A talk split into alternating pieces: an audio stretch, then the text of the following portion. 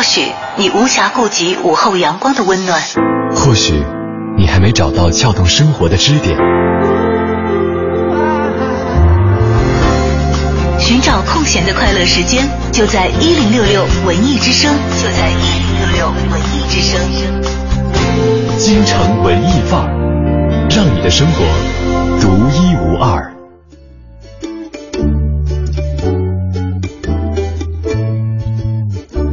秋高气爽，如此明媚的一个下午，欢迎大家共同来到京城文艺范儿。我是小昭，大家好，我是盛轩。哎呀，到秋天了，这是北京最美最美的一个季节，真的是又美，但是呢，却又转瞬即逝，很短暂的一个。特别美好的季节，过两天就该盼着要来暖气了。是的，北京的秋天特别的短，当然也是它最美好的季节。每当到了秋天的时候啊，说秋主沉降，嗯，可能我们会这个沉下心来去惦记一些事情哈，或者去像盘点秋天的收获一样回顾一下，因为一年好像一晃就又快要走进最后的这个一段时间了。嗯，那么不知道今天大家在北京是第几个年头？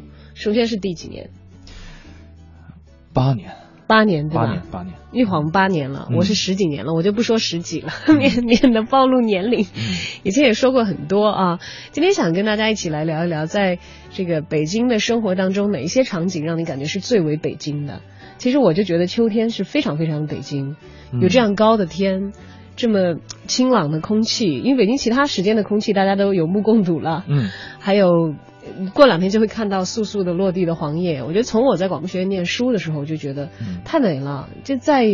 嗯，在我的家乡是看不到这样的场景的。嗯，因为重庆基本上一年四季都有绿叶植物。嗯，就即使是掉叶子，没有像北京的植物这样色彩斑斓。对，那样的这个过渡，它有一个渐变在里边。红色、金黄，然后就干枯了，这样随着这个风这样飘下来，而且也没有这么大的风。嗯，我觉得秋天落叶是特别特别北京的一个场景。嗯，今天跟大家互动的话题就是这个，那大家都来说说看吧。嗯，当然可能嗯你的故事里头特别北京的场景是其他的，或者在这里生活当中。有一些波折也好，收获也好啊，都欢迎大家今天参与我们的节目直播互动。是的，大家可以通过两路平台跟我们取得联系，一路呢是我们的微信公众平台“文艺之声”这四个字，大家在订阅号搜索，在留言框下留言就可以了。另外可以来关注我们俩的个人微博 DJ 程小轩和大小的小李大招的招。首先走进诗意生活，诗意生活，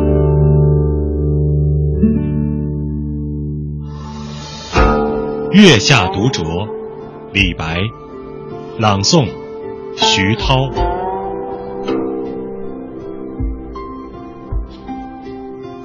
花间一壶酒，独酌无相亲。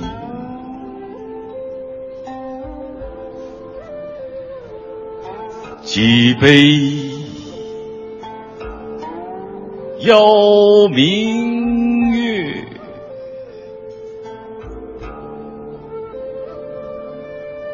对影成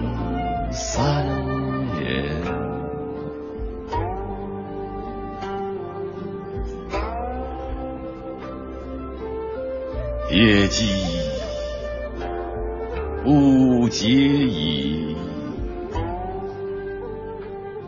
影途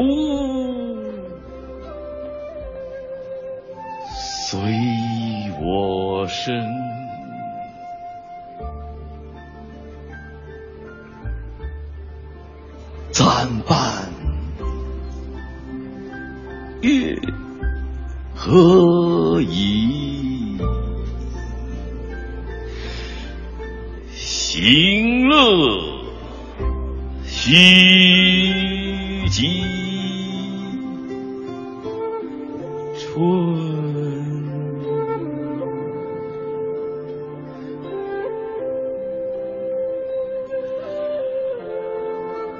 我歌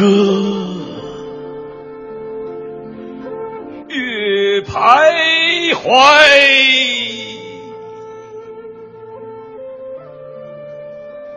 我舞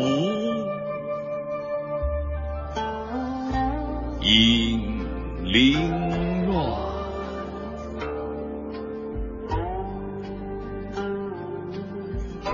醒时同交欢，最后。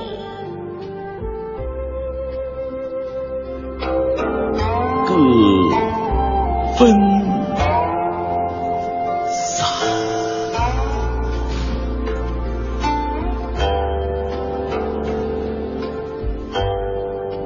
永结。情由，相期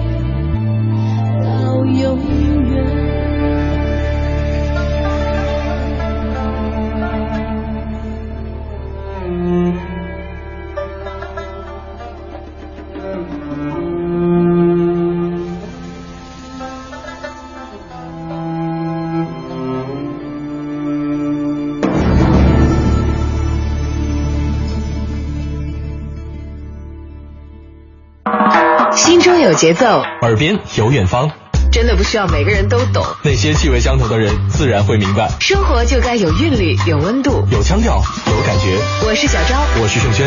每天下午两点半到四点，京城文艺范儿，北京青年的文艺生活手册。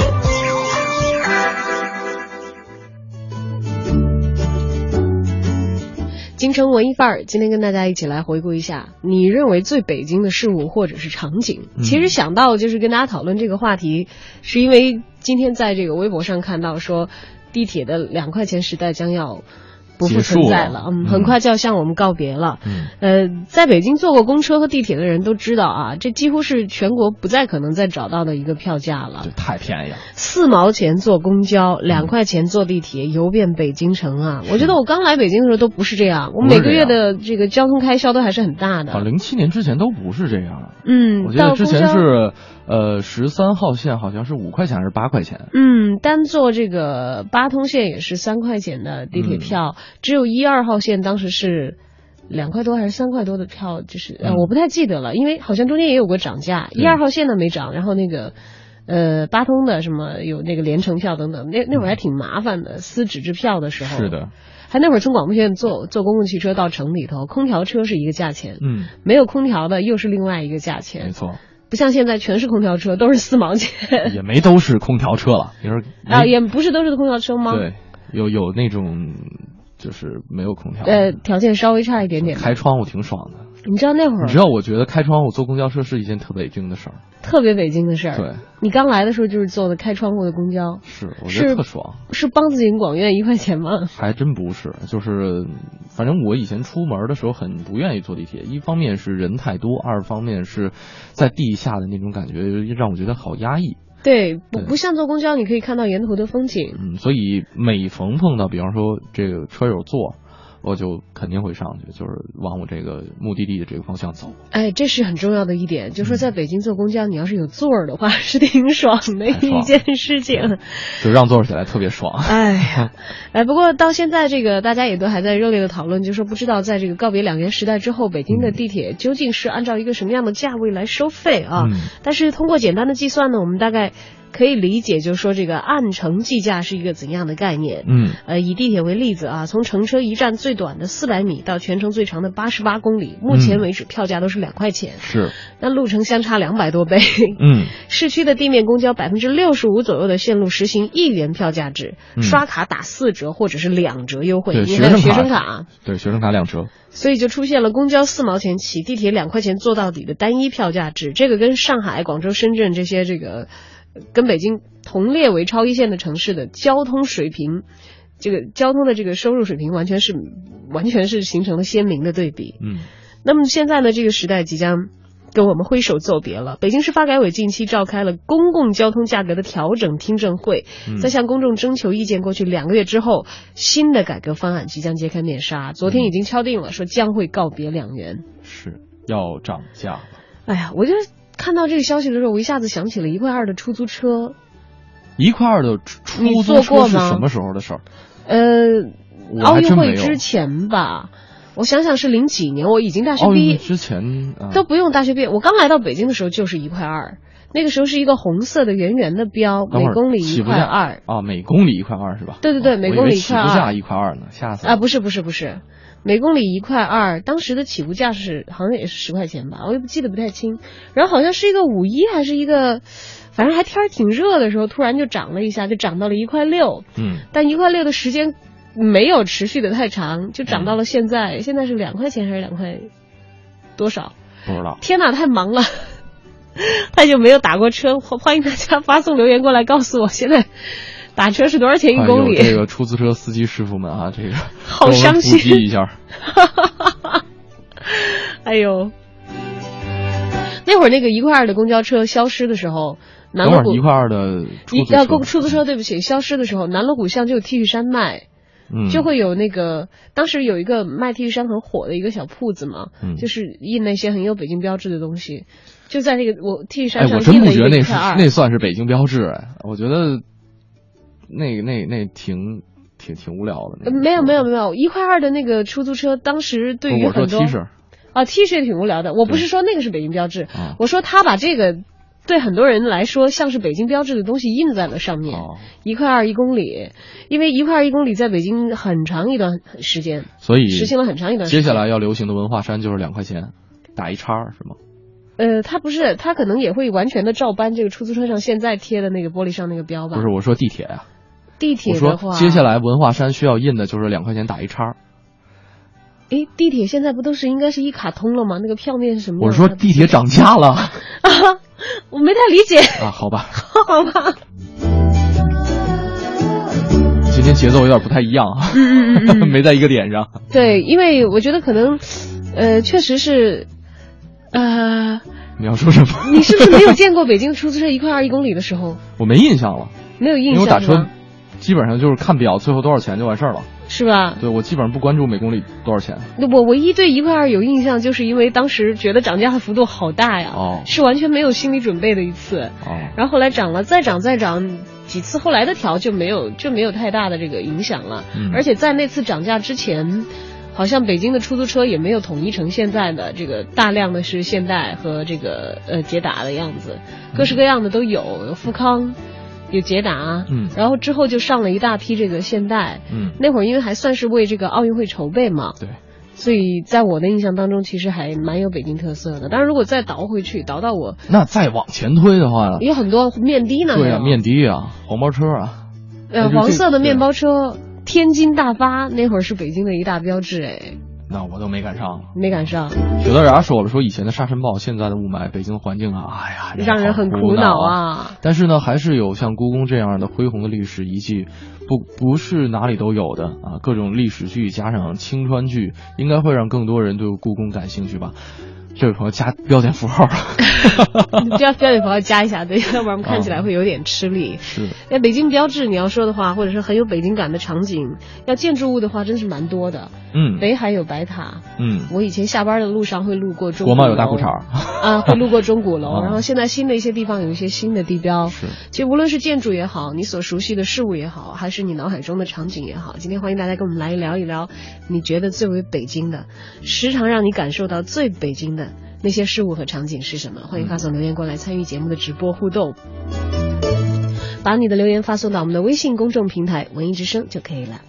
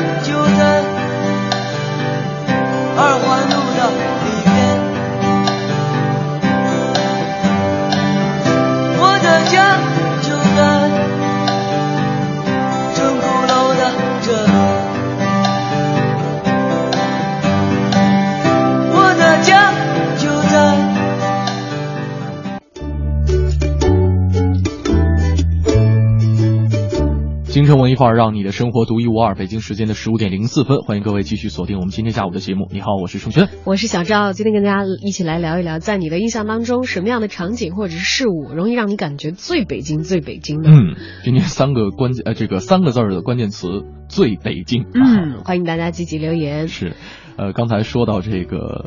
呃，地铁涨价的事儿哈，回顾了一下出租车多年前的一次涨价。嗯，Apple Lover 也说了，说其实印象最深的，就是史上加世上最便宜的公交车，练的不是四毛和两块的交通，而是那段时光。有一些事儿啊，改变的时候是蛮失落的，尤其是以涨价这样的方式来改变。我也很留恋零四零零一到零三年的房价。啊，对。像冷小艺也说了，说这个还是交通方面的问题啊。他说来北京正好十年了，刚来的时候呢，打车还是一块二，起步那时候还八块钱。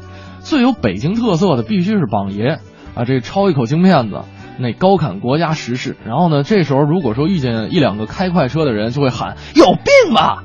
哎，我我省了一字儿啊，在前面带了一字儿。这个就不跟大家分享了。哎，他这个场景我觉得真的是很北京的，就京片子这个东西，我我觉得特别好听。你觉得啊？我也觉得特别好听。但是怎么学都学不会，我是。你知道我最开始就是东北哈，这段方言特别难改。我记得刚开始就是接触这一行当的时候，都会说要纠正这个字音嘛。呃，正常说东北话都是特别。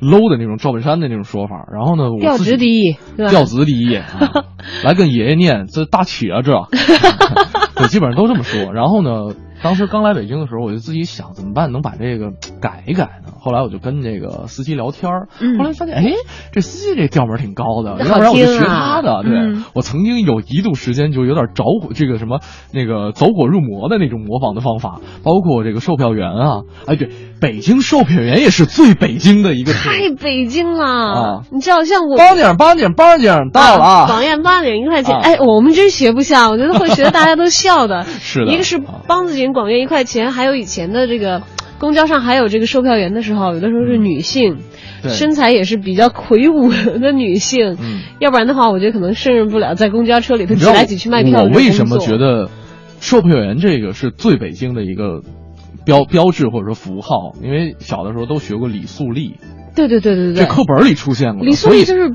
北京的售票员呀。对呀，嗯，所以呢，当时呢，就是从小就觉得，哦，原来售票员是一件特别。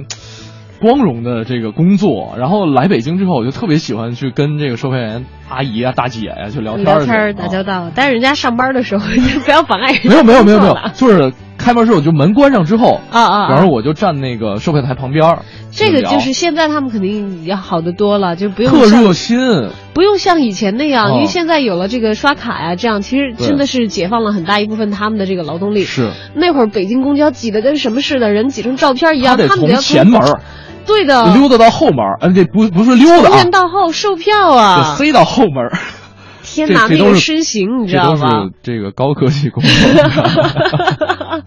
现在想想还是很怀念，就是很有温度的。当然，随着这个现代化的进程，我们肯定越来越便利。嗯，呃，大家可能见到的这些人物，他们的总总体的数量可能就是到了更多其他的岗位吧，在公交系统里头，可能原来是在车上售票的，有的现在是在你刷完卡或者是投币完了之后，会做一些这个钞票的清点啊，或者一些其他的一些工作。嗯，还有一个跟这个公交系统有关的，我觉得特别北京的，就是现在这个早晚高峰的交通疏导员，就是在那个把人往地铁里不是不是不是那个啊，地铁我见的不多哈，这个我坐地铁坐的比较少，那个公交对公交是有，就是穿着统一制服的，而且会背一个扩音器，对对对对对对喊，然后呢，真是太热心了。当时刚来北京的时候那还没有的，然后有的时候我现在比方说到一个到一个不熟悉的地儿。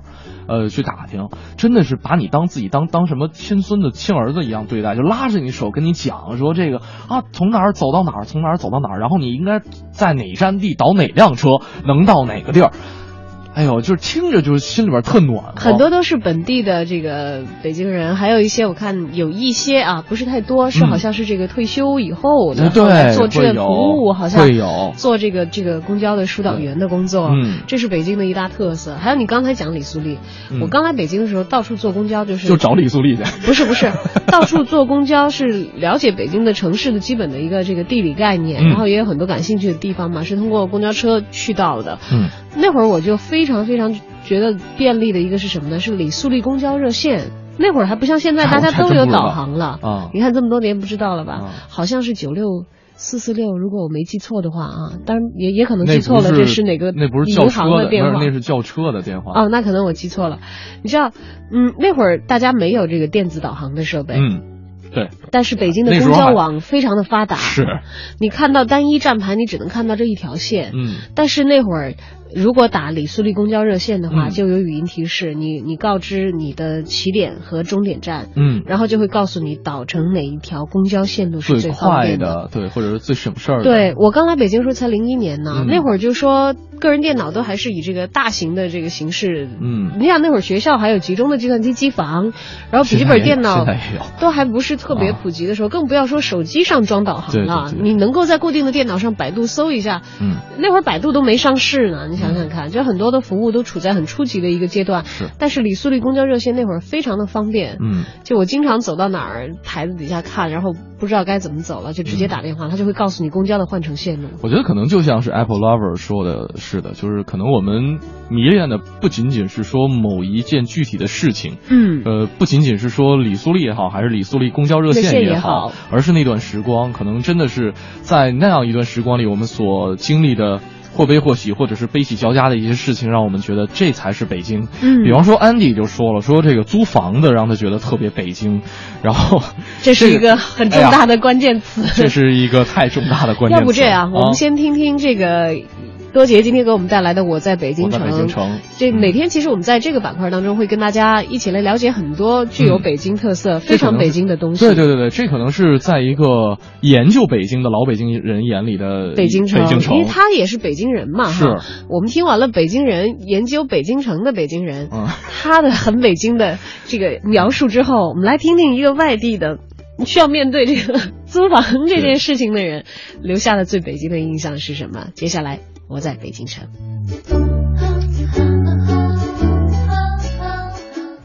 你知道的，你不知道的，你不知道而想知道的，你想知道而没法知道的，关于北京城的一一切，我在北京城。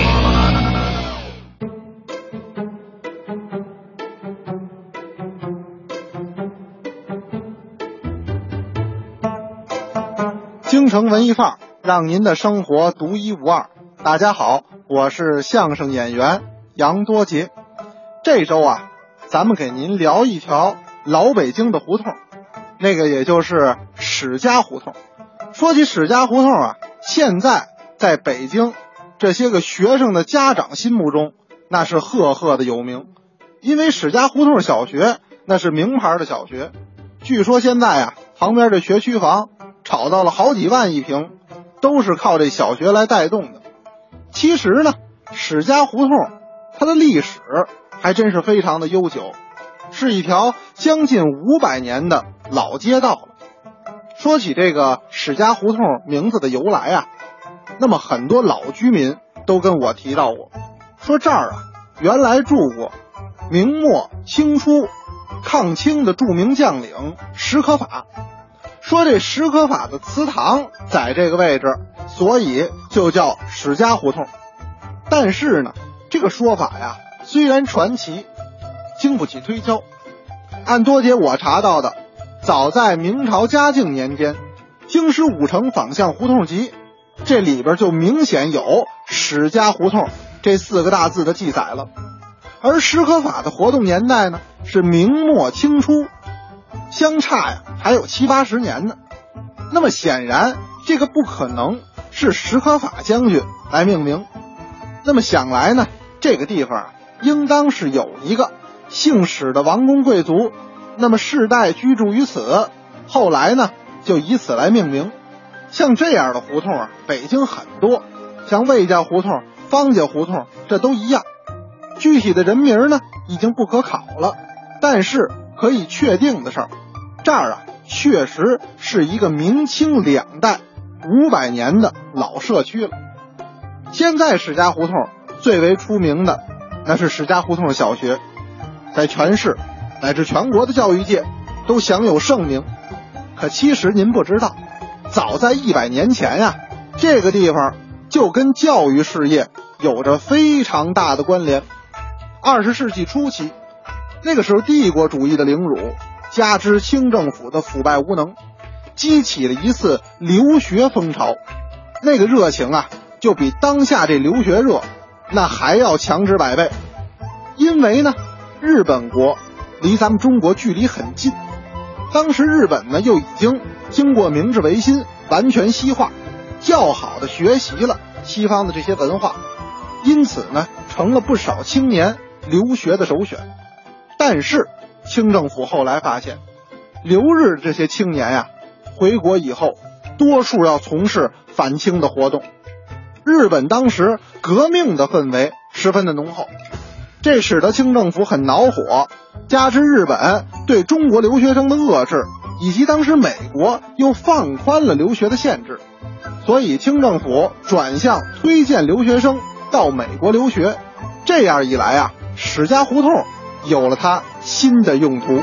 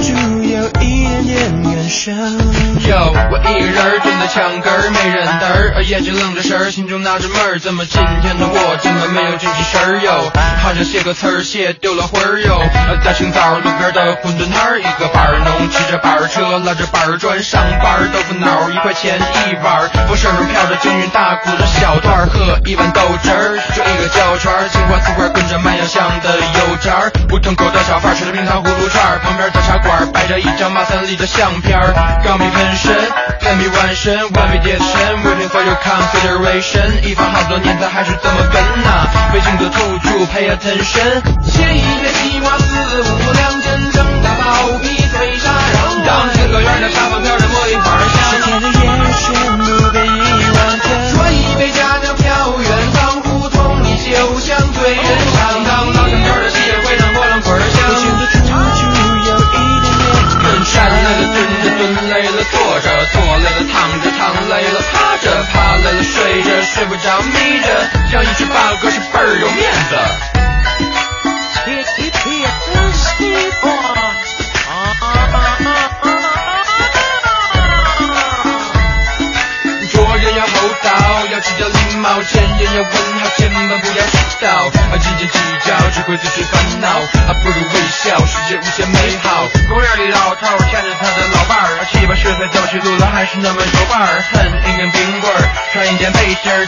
的血统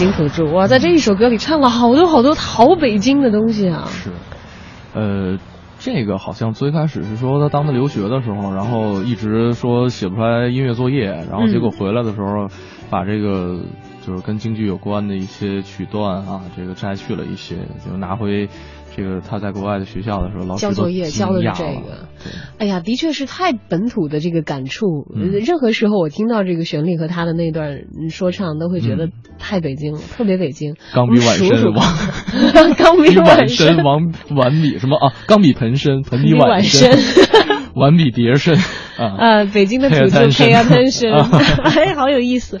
而且是这样子，我们来数数一下啊，里头有什嗯。么就是特别特别大众的，就是觉得是北京符号的东西。讲到了豆汁儿，嗯，有板儿爷，嗯。有板儿车，嗯。有京片子是吧？他这个说唱。糖葫芦，啊，有糖葫芦，有叫卖声，嗯茶馆。还有这个京胡，有茶馆里的热闹，有这个茉莉花对，还有茶馆上贴的马三立的照片儿。照片儿，还有这个胡同儿，嗯。这些全都是北京的符号，还有包括这个京剧，这些都是。但是可能不用那些大的概念，我们每个人在自己的北京生活当中，肯定是有非常非常独到深切的北京感受的。也许一下子，你你你不会说是哪一个东西，对，呃，而是你在哪里遇到了什么，或者什么样的场景让你感觉啊，这里是北京，好北京，好北京，就是这儿，是其他的地方所替代不了的那种感觉。嗯，呃，刚才这个我们的话头被被被中断了一下。刚才本来是想看一下念安迪的留言安对迪这位朋友的留言啊，他说租房子，呃，他说一零年的时候，当时年底一零年十二月份的时候，房子快到期了，然后房东说房子不租了，我就是不租了，啊，天寒地冻啊，老婆还带着几个月的身孕。当时为了省一个月的中介，只好白天上网网上查，这个晚上看房子。说在北京想找一个合适的房子，其实挺难的。一二年的时候，又是年底，房子又快到期了，房子房东又说房子不租了啊，儿子要结婚了，又是天寒地冻，孩子太小，使劲商量说好三月份搬。一三年的时候，房子要到期了，房东又说不租了啊，说要把房子改成办公用。我觉得这不是租房子的问题，这是房东的问题。主要北京这些年的房价涨得太高了，他可能都觉得有的是要卖房，我遇到过这样，还有可能做其他用，或者他嗯要要涨租，他这个还没出现涨租的情况，就人家直接就把这房子做其他用了。下回下回咱签合同的时候可以签一个长期的。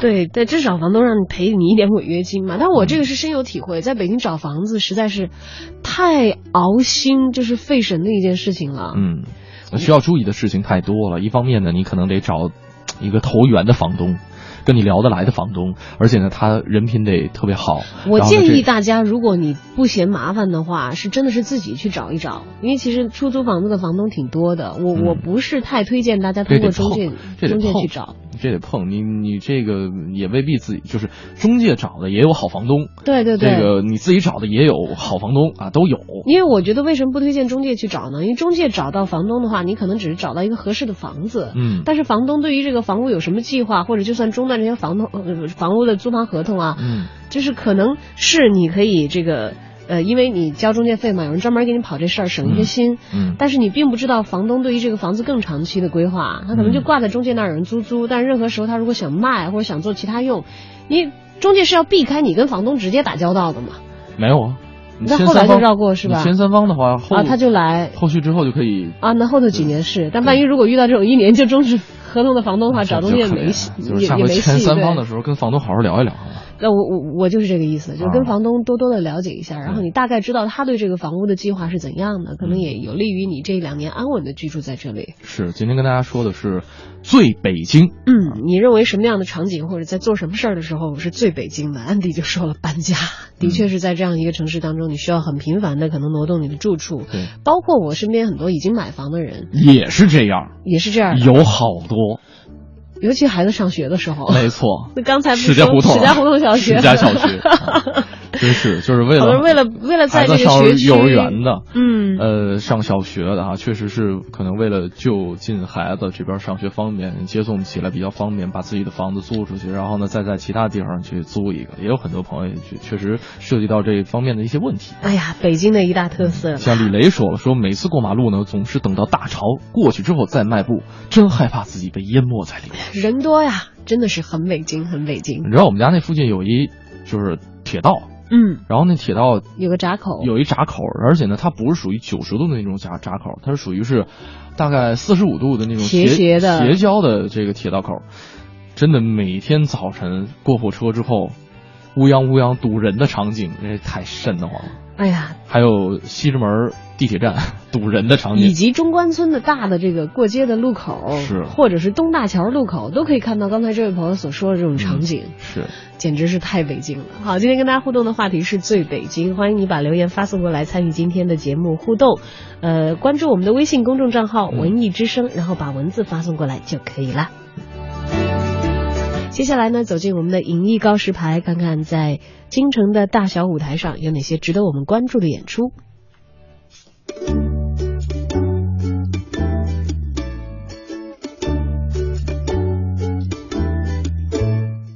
影艺告示牌。文艺范，让你的生活独一无二。听众朋友们，大家好，我是来自永乐票务的文平。今天我将给大家推荐一场非常不错的音乐会。这场音乐会来自圣彼得堡爱乐乐团。十月一十九日，有着光荣传统的圣彼得堡爱乐乐团将会在指挥大师尤里·泰米卡诺夫的带领下，为观众带来纯正的俄国交响经典。这将是一场俄式的交响盛宴。这支曾首演柴可夫斯基、鲍罗丁、莫苏尔斯基、格拉祖诺夫、肖斯塔科维奇等作曲大师重要作品的乐团，将会在十月一十九日来到国家大剧院，为大家奏响秋季交响盛宴。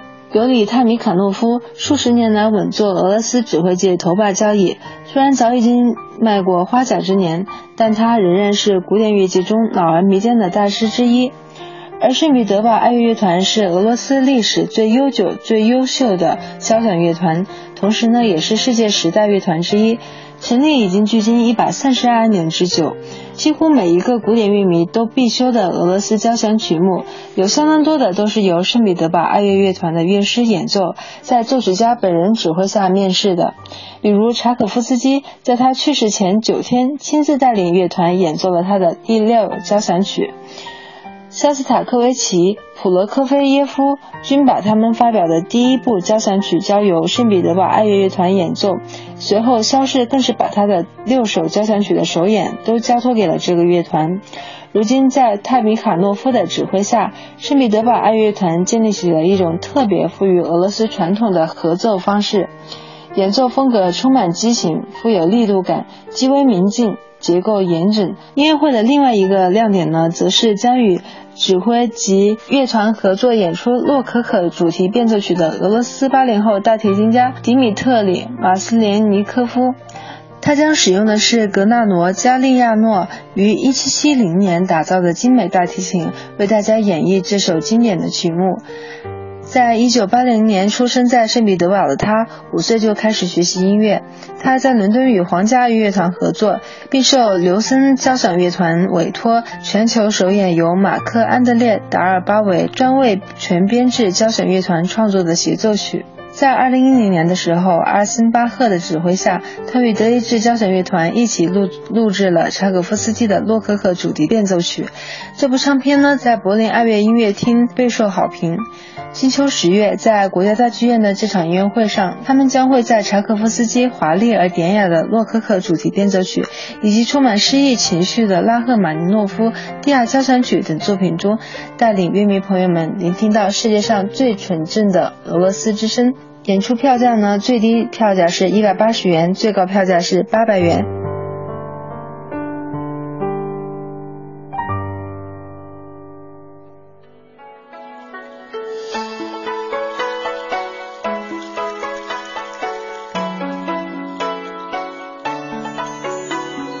难得天气好，走一遭，向东西十条大街绕。车少不了，人也来凑热闹，乱了不去不闹。菊花开了，葡萄又熟了，柿子饱满了，蟹黄肥了，酥饼甜蜜了，桂花飘香了，石榴红了，月光醒了，人也重逢了。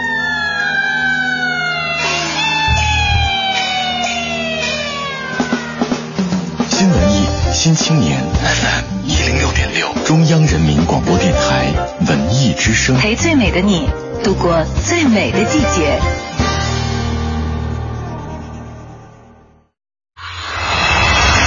全程扫描交通路况。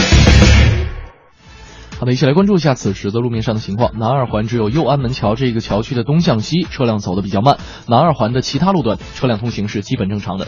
另外，蔡慧营南路的进京方向持续车多，平行的开阳路是大家不错的绕行选择。另外，平安大街的地安门路口东向西的方向车辆通行困难，请过往的司机按照秩序通过车多路段。听天气知冷暖。听天气，知冷暖。北京今天下午晴见多云，北转南风二三级，最高气温是二十四摄氏度。那么今天夜间是晴转多云的天气，南转北风一二级，最低气温十五摄氏度。雨水是把京城彻底的洗刷了一遍，雨过天晴，空气清新，非常适合大家开窗通风和进行户外活动。下午外出要记得防晒了。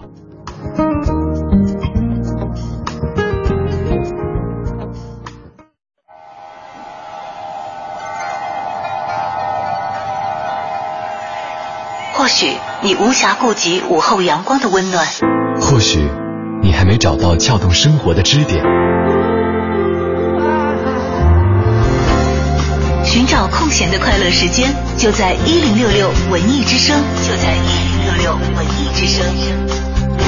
京城文艺范儿，让你的生活独一无二。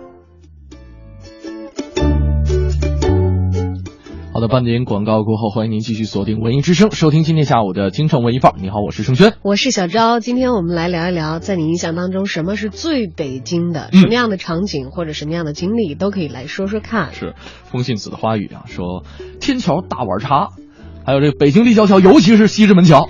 呃，看来这个风信子也是在西直门桥经常绕晕的，深受其苦啊！你知道我刚开始开车的时候，在北京西直门桥曾经有一回转了半个多小时，愣是转不下来是吧？我我现在没有任何的困惑，你知道吧？啊。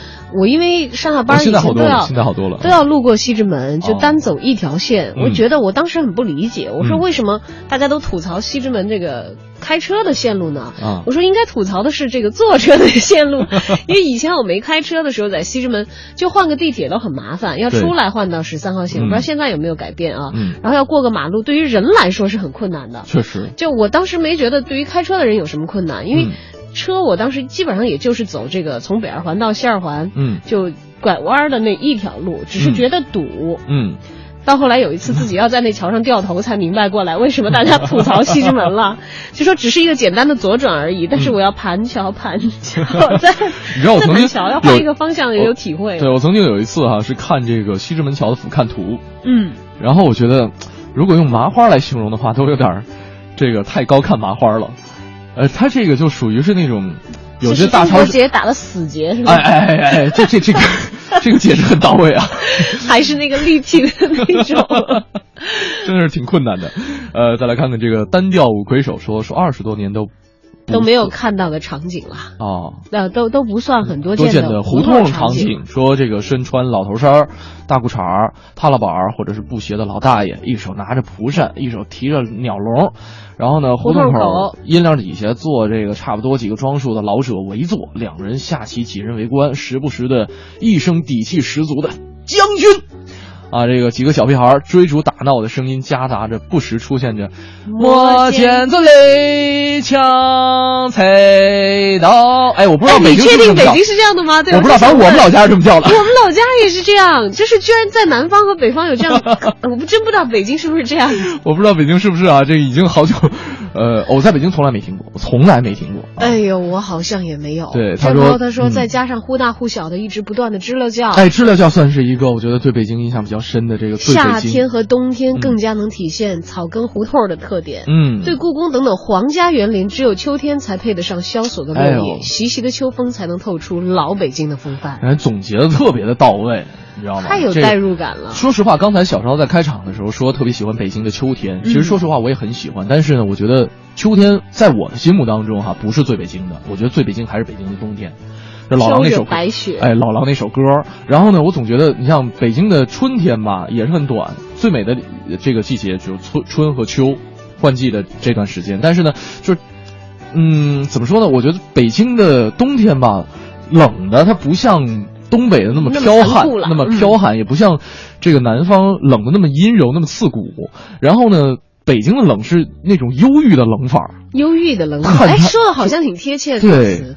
你知道我有一个朋友，他南方人，南方下雨，冬天他不难受，但是他刚来北京的时候就说，说我到北京冬天有冬季抑郁症。哦，他就会因为冬天天黑的太早，然后觉得太冷，就天天的窝在室内有暖气的地方，就会因此而抑郁，然后就开始大吃特吃，然后冬天的时候就变成一个胖子。有一个场景我印象很深，当时是在这个学校的呃过马路的天桥上，嗯然后我待了一会儿，因为那个跟朋友在那儿站着聊天，就有点类似于这个小青年啊，这个 你知道都会有的那段那段时光，就是很容易迎风流泪，就是很很文艺。那倒没有 哦，没有迎风流泪啊类似这种感觉，对吧？好吧，我说的是女青年。我该我该贴某某眼贴了。对，然后我刚才是看到这位朋友的这个康桥这位朋友发的这个留言，我我也想到这个场景。他说的是第一次在国贸前的国际天桥上看下面的长安街，向西看过去，说红色的汽车尾灯连绵不绝，一直向西延伸到无限远的地平线。好文艺啊他这个文字写的啊，他说当时心里特别的激动，哇，这就是国际化的大都市啊！后来我才知道，这堵车。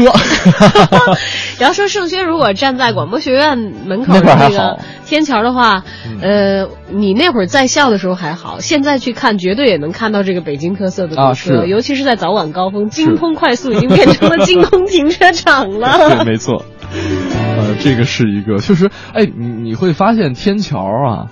呃，刚才这个像 这个风信子的花语，天桥大碗茶，现在咱们以前印象当中那个天桥那个地名那个天桥已经没有了。天桥剧啊场啊，已经完全不是这个。啊天桥剧场还有，剧场在，天桥没了，那个老天桥那一带的风貌肯定是完全看不到。是，呃，现在就是，确实是像刚才康桥说的，这就是国际化的大都市的那种天桥。久了以后才发现，呃我才知道这叫堵车啊，很可爱。哎呦，太逗了！还有这个朋友说，每次夜幕下下班回家，就能感觉到是特别真实的北京。嗯尤其是在盛轩所说的冬天，嗯如果赶上晴朗的夜晚，明亮的月光照在地上，看着车水马龙，灯火辉煌，我拿着包走向我租房的小区。这座城市在这样的时刻显得特别的美好。可是为什么我就是不容易找到归属感呢？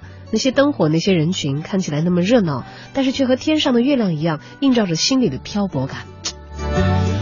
又是一位文艺朋友。就怪房价太贵呀、这我觉得是这个感觉。啊，这个在北京说怎么说，在在北京觉得 可能呃过得不太顺心的朋友，或者说在北京觉得特别难忘的痛苦的经历，这种的基本上总结起来就俩字儿，这是孤独嘛，是吧？没钱。没钱是吧？看来我们想的不一样。啊你知道，我有一次，呃，有一个我我的小朋友，他上个月吧，嗯刚刚离开北京，她是一个这个马来西亚华人，一个小女孩。嗯因为是她要回到这个就是华人社社区当中来，这个尝试一下开拓她的工作嘛。嗯嗯，是在他们家人，其实他是马来西亚人，但他们家人让他在这个西方的国家求学，然后他就有很强烈的愿望，嗯，就是回国是吗？对，回到国内来，尤其在国内的大城市，嗯。他就选择了北京。嗯。就待了两年之后呢，他他也因为这个自己的一些规划和安排就离开了。嗯。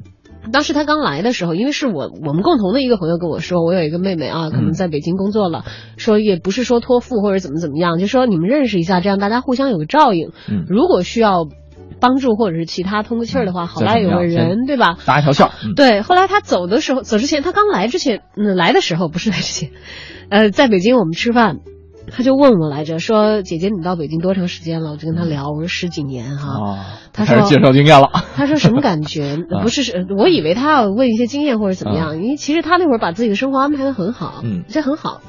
他就说哇，都这么长时间了，他说你你一定很喜欢这里吧？嗯，哎，其实我当时啊，被问懵了。嗯，完全没有想这个问题。嗯我当时还是处在就是上班也上的特别精疲力尽，嗯然后还单身，又很就是被家里人就逼说你你你啊，赶紧回来要相亲什么之类的，嗯或者你赶紧在北京找男朋友，就是还是属于有一点点这个生活和工作上都会觉得被逼迫的自己有一点点疲累不堪的那样的一个状态。嗯有点像刚才这个这个朋友，对，就就回到家会觉得自己好像打开门，空气都是空荡荡的，嗯然后这个街灯就是这样子，车水马龙这样子。但是我在这里，我我有很强的这个希望归属的感觉。但是为什么就说很简单的愿望达不成的那种失落感？当时那个那个女孩第一句话就说：“她哇，你在北京这么长时间，你一定很喜欢这里吧？”我才第一次去思考这个问题。我说对啊，我说我在这里吐了很多的槽哎。嗯因为从我毕业开始到到现在，其实也经历过很多波折了，嗯不管是这个外在的环境也好，自己的内心也好啊，嗯其实经历过很多自己觉得，哎呀，真的是很很灰暗或者是很沮丧的时刻。嗯但我就在想，我为什么没有走？嗯，我居然从来？对对对，就他问我那句话，我觉得得出答案了。嗯我说我居然从来没有很清醒的想到过这一点，说哎我是因为喜欢这里我留下来。我相信有很多朋友跟你的当时的想法很相似，要不然我为什么刚才说这句话可能会把你问懵？真的就是问懵了。他说：“哇，那你一定很喜欢这里。”最后后来我想了想，我回答他，我说：“嗯，是这样的。我说应该是这样。我说不然我不会这么久的还在这儿。嗯，确实，我我相信我也会给出相似的相似的答案，而且如果被问问的话，是不是也会有几秒钟稍微懵一懵的反应？会有一点点，不，呃，我可能懵的。刚才你说这句话的时候，说到这个问题的时候，我脑子里晃的可能真的就像是我们今天这样一个话题，我脑海当中最北京的东西是什么？可能真的就是这些具体的事和物，或者说具体的一些情感，会牵扯着我，对让我留在这儿。你把它就是不穿起来的时候，它其实散落在你生活当中的各个片段。你穿起来不会注意，平时不会注意到。你穿起来，你觉得哎呀不得了，我得出了一个结论，嗯真的是，原来我是爱着这个城市的，哪怕平时这样的情感是默默的，你也不曾对谁去表达过，嗯没有那么做作的去，这个凝于文字，或者是呃像艺术家一样有他们自己的表达渠道，但是你会发现，哦，原来这么久这么久，哪怕生活给了我们很多的磨难，我还留在这里，总是因为我们对这里是有爱的。今天跟大家一起互动的话题是，你觉得最北京的场景是什么？什么样的场景、什么样的地方、什么样的感受，让你觉得最具有北京的特色？欢迎发送留言过来参与节目的直播互动，留言到“文艺之声”在腾讯微信的公众账号。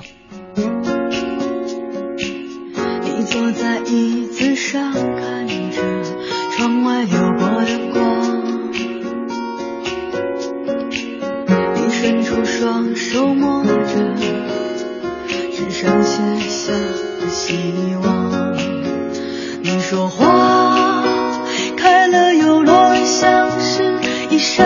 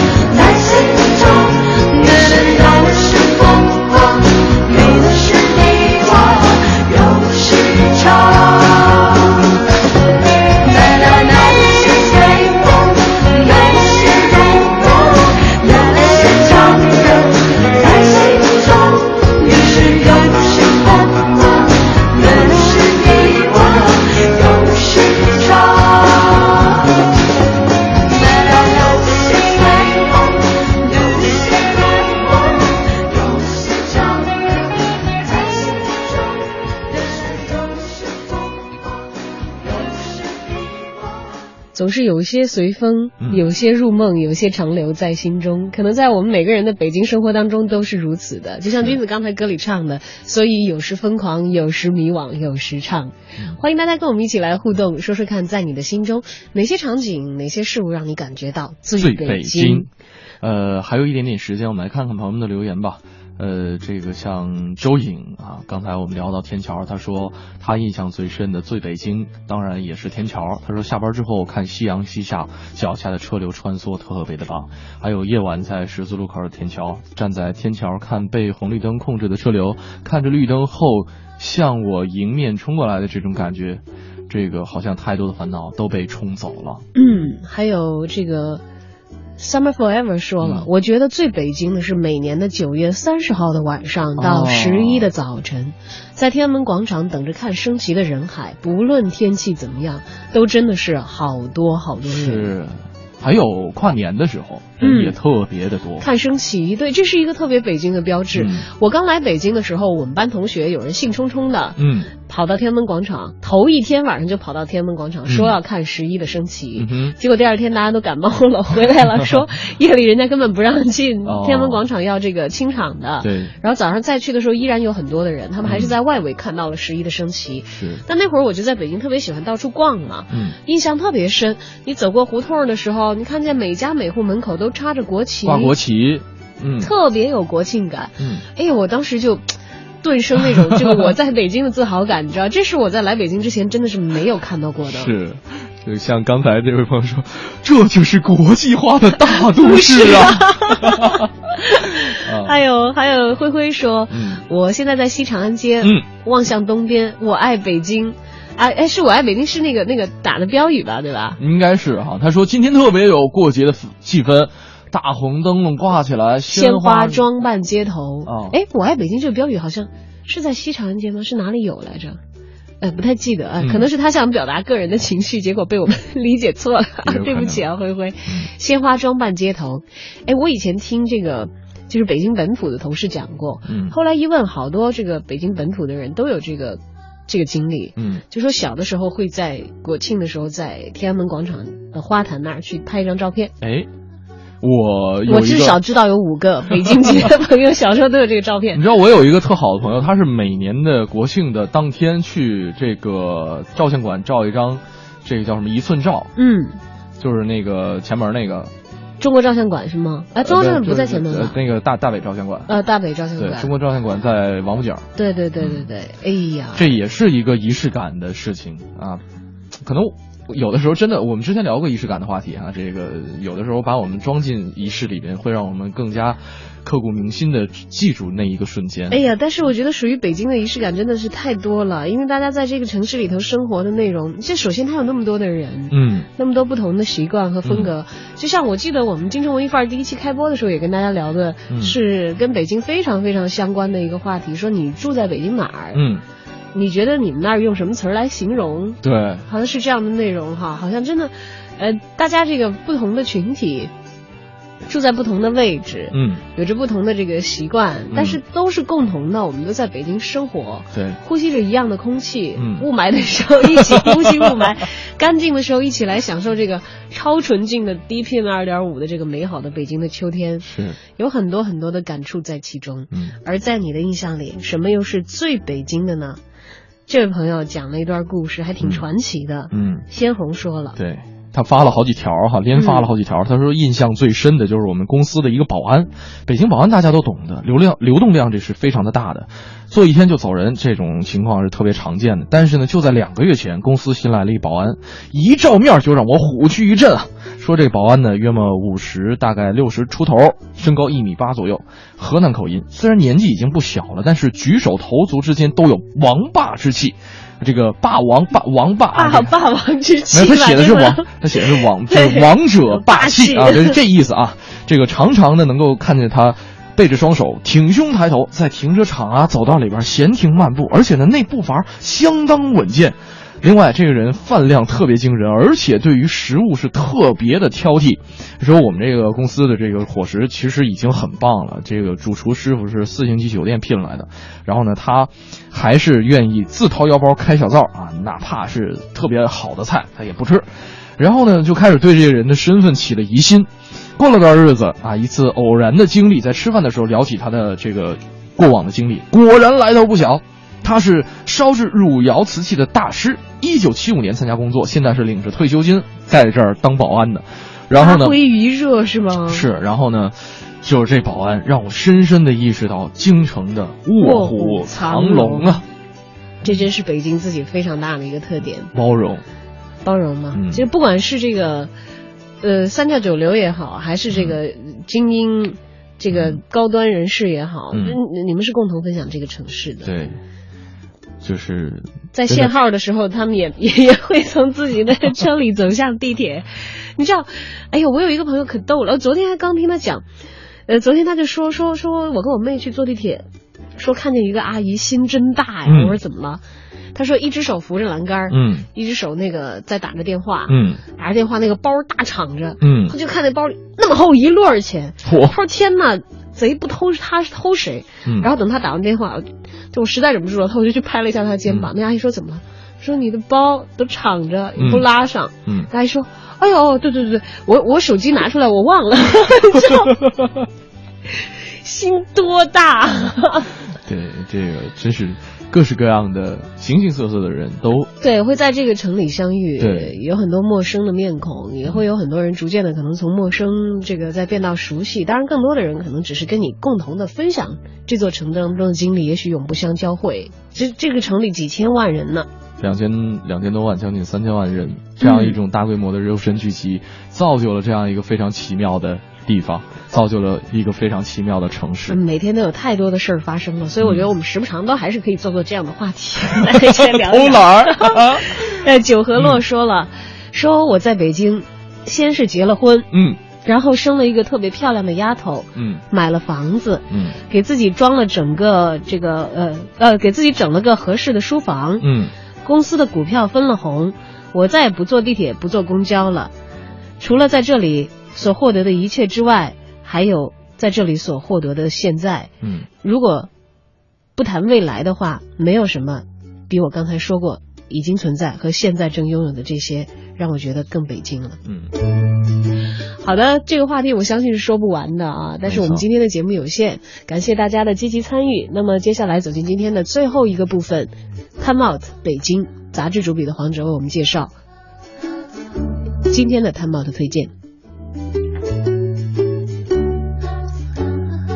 Time Out 推荐，负责一切享乐。Time Out，大家好，非常高兴与您重逢在今天的 Time Out 推荐板块。今天 Time Out 北京的副主编黄哲，也就是我，将为您推荐一款甜心沙拉。准确的说，不是一款，而是一家店。而更准确的说，这并非是一家实体店，因为他们专注于送餐。上一次。他们就来到了我们的办公室，正好赶上编辑部在开会。两位身材矫健的小鲜肉打开了保鲜箱，拿出了几款不同味道的沙拉、饮品以及面包，现场给大家用自己那矫健的臂膀展示了如何让沙拉酱和沙拉更好的搅拌在一起。大家通过这样的运动呢，既锻炼了身体，也吃到了美味的沙拉。这就是如今现在最流行的把健康送上门的甜心沙拉。沙拉杯上写着大大的“事儿逼”几个字和字母，丝毫没有骂人的意思，你懂的。这是一种精神，一种气节，一种对食物严格的把关精神。简单的说，就是由三位非常矫情的美女打造的办公室健康工作餐品牌，也是一种全新概念。没有店面，没有服务员，只有几位帅小伙给你送上门。甜心沙拉在制作沙拉的环节中，都遵循着严格的事儿逼精神。目前提供九款沙拉以及两款无糖养颜饮品。均可在线上以及移动端预订。每日中午，阳光健康的肌肉男孩们骑着单车，把预定的沙拉送到每一位顾客手中。当然，当面秀出阳光的笑容和健康的肌肉环节必不可少。每位送餐的男孩还会教授顾客一套精心设计的摇滚沙拉操。等你坚硬的关节得到了放松的时候，美味的沙拉也就与酱汁完美的摇滚了在一起。虽然是沙拉，但是九款中总有你喜欢的味道。芒果鸡肉沙拉四十八元，烟熏三文鱼沙拉五十六元，烟熏牛肉沙拉四十八元，吃完非常饱，绝对是一顿大餐的量。健康美白沙拉只要三十六元，而酸奶水果沙拉四十八元，适合下午或者不太饥饿的时段。六种到八种食材，丰富的肉类、奶类、浆果类蛋白，每一份卡路里从一百一十二到七百零八千卡不等，原料和热量完全可以从其完备的官方网站上查看。根据自己的当日需求下单，每份沙拉还包括一份面包，男士们根本不用担心是否能吃饱的问题，而女士们呢，能够全部吃完不是太容易的事儿。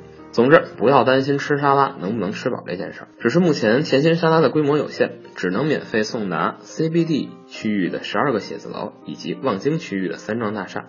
但是客户呢，如果只要在五环内订单满五百元，也可以免运费。而各位需要做的就是提前一天晚上六点半之前下单，第二天中午就可以在办公室来一顿健康午餐了。而它的创始人克莱尔告诉我们，我们不接受比这个还要晚的订单，否则的话，我们无法保证送给您的沙拉是最新鲜的啊。这恐怕就是刚才我们说过这种很事儿的精神吧。甜心沙拉可以在线上以及移动端预订。就是三 w 到甜心 food. dot com. 到 cn，或者是微信 i salad，人均消费大概五十五元。